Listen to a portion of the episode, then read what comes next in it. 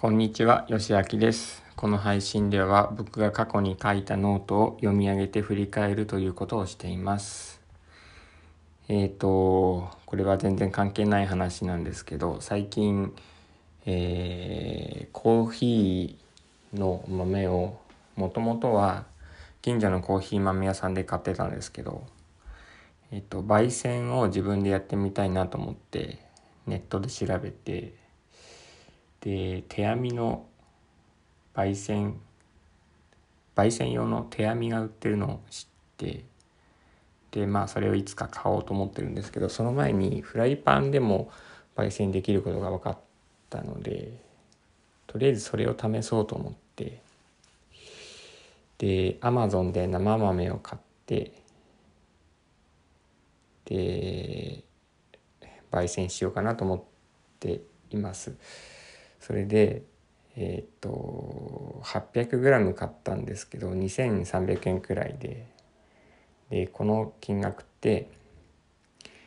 えっ、と焙煎された豆を買うよりも安いじゃんって思ったんですよ。普段買ってるのが 100g560 円ぐらいなんですけど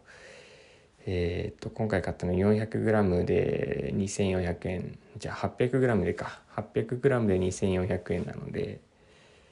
えー、2300円か。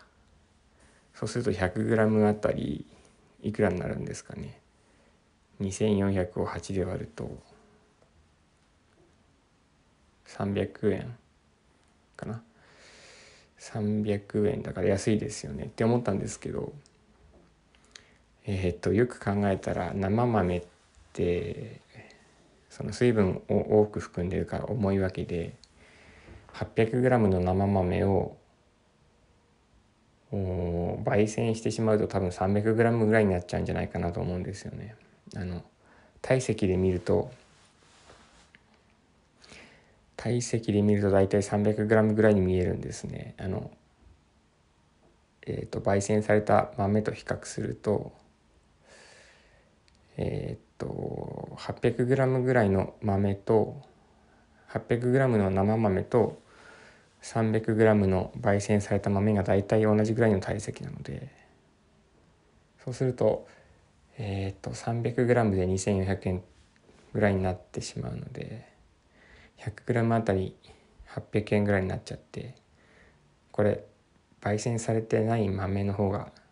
生豆の方が高いかもしれないな。あただ今回買ったのがあのカフェインレスの豆なのでその分割高になってるのかもしれないなとも思います。うん、とは言ってもあのスタバで焙煎されてるカフェインレスの豆買った方が多分安いのかな。うん、という感じですね。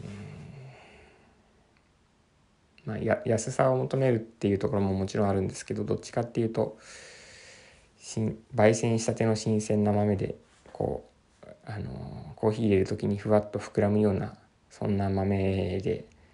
毎日コーヒー飲みたいなと思ってやってみようかなと思っているので、えー そんな感じです。ということで今日は今日読み上げるノートなんですけど1月29日のノートです。タイトルはメンタリスト DAIGO さんの動画を見て実践してみたこと散歩でストレスコントロール読み上げていきます。皆さんはストレス対策をどうしていますか？僕は以前から苦手でした。ストレス解消はって聞かれてもうんなんだろうという感じでした。緑緑の中を散歩してストレス解消。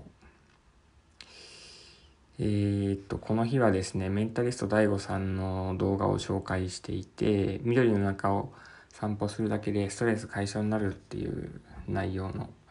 動画ですね。これあのノートに貼り付けています。でその後で僕の散歩の仕方を紹介してます。僕がこの動画をどんな風に取り入れて実践しているかというと休日の朝に散歩しています。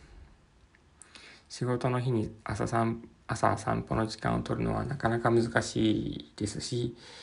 仕事の日は毎朝4分間のバーピーヒートをしています。ので、えー、と休日の朝以外にも休日に仕事の連絡を受けた時はなるべく散歩に出ながら受けることにしています。特に長くなりそうな時は休日に電話休日に受ける電話は確実にストレスになると分かっているのでストレスを受けながら同時にストレス解消する感じです。散歩の効果は以前は嫌なことがあると頭が痛くなることが多くありました。休日の朝や仕事の連絡を受けた時の散歩をするようになってそれが本当に少なくなりました。まとめ。今日は緑の中を散歩するとストレス解消になりますよというお話でした。ストレスが溜まった時に散歩に出るのも良いですが毎日の毎日の習慣に散歩を取り入れる。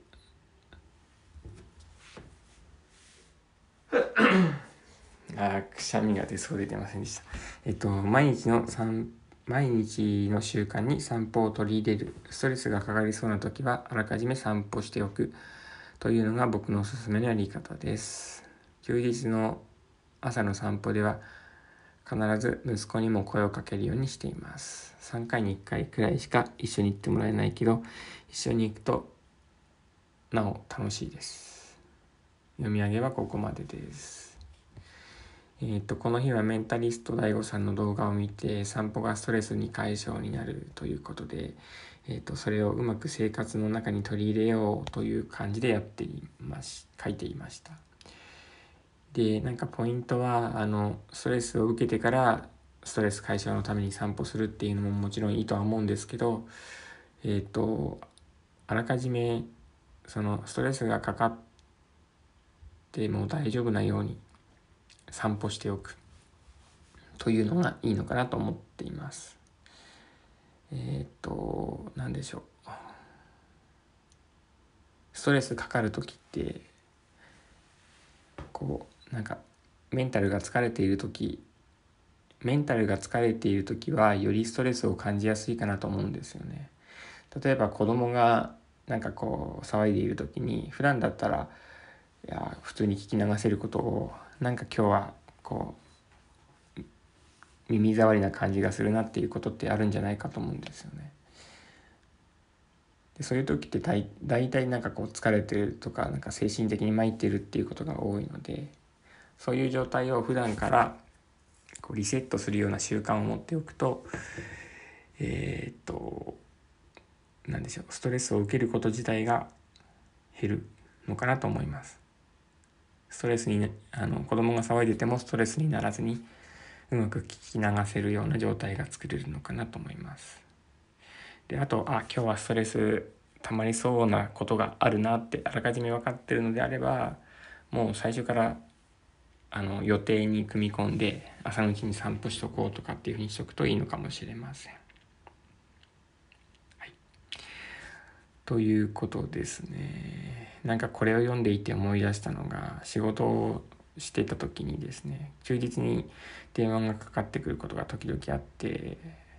いや嫌な思い出だなと思ったんですけどあのまあもちろん休日は電話かけないでくれっていうことにしていてもうストレスだって分かってるのででそれをした上でもやっぱかかってくることがあって、まあ、それはあの僕、えっと、現場の責任者だったったのでそれは仕方ないことなんですけどえー、っと何でしょうねあの仕方ないこれは連絡してこないとどうにも解決できないよなっていうことについてはあの連絡もらっても特にストレスは感じないんですけどいやそれどうでもいいだろうとかそれ明日でいいじゃんっていうようなことはなんかすごくストレスでしたね。あと後半はなんかこう、うん、一緒に働いてたスタッフがちょっとこうもたれかかってくるような感じがしていてえー、っとなんか体調悪いから今日ここの現場行けませんみたいな相談をしてくるわけですよ。でそれをその僕責任者なので仕事に穴開けるわけにいかないのでなんとかこう対処しなきゃいけないんですけどなんかこうなんでしょうねその相談の仕方ずるいなって感じてましたね。うん、例えばその相談の連絡無視するとあのお客さんに迷惑かけちゃう可能性があるわけですよ。だから僕それ無視できないんですよね。でなんかそれをこうなんだろうあの人質にされてるというかそんな感じがすごくしましたね。甘えられてたのかなと思いますね。うん。もう嫌になってやめちゃいましたね、うん、やめてよかったなと思ってます。いや最後愚痴にな 愚痴みたいな感じになってしまったかな。良くないですね、うん、今日はここまでにします。聞いてくださってありがとうございました。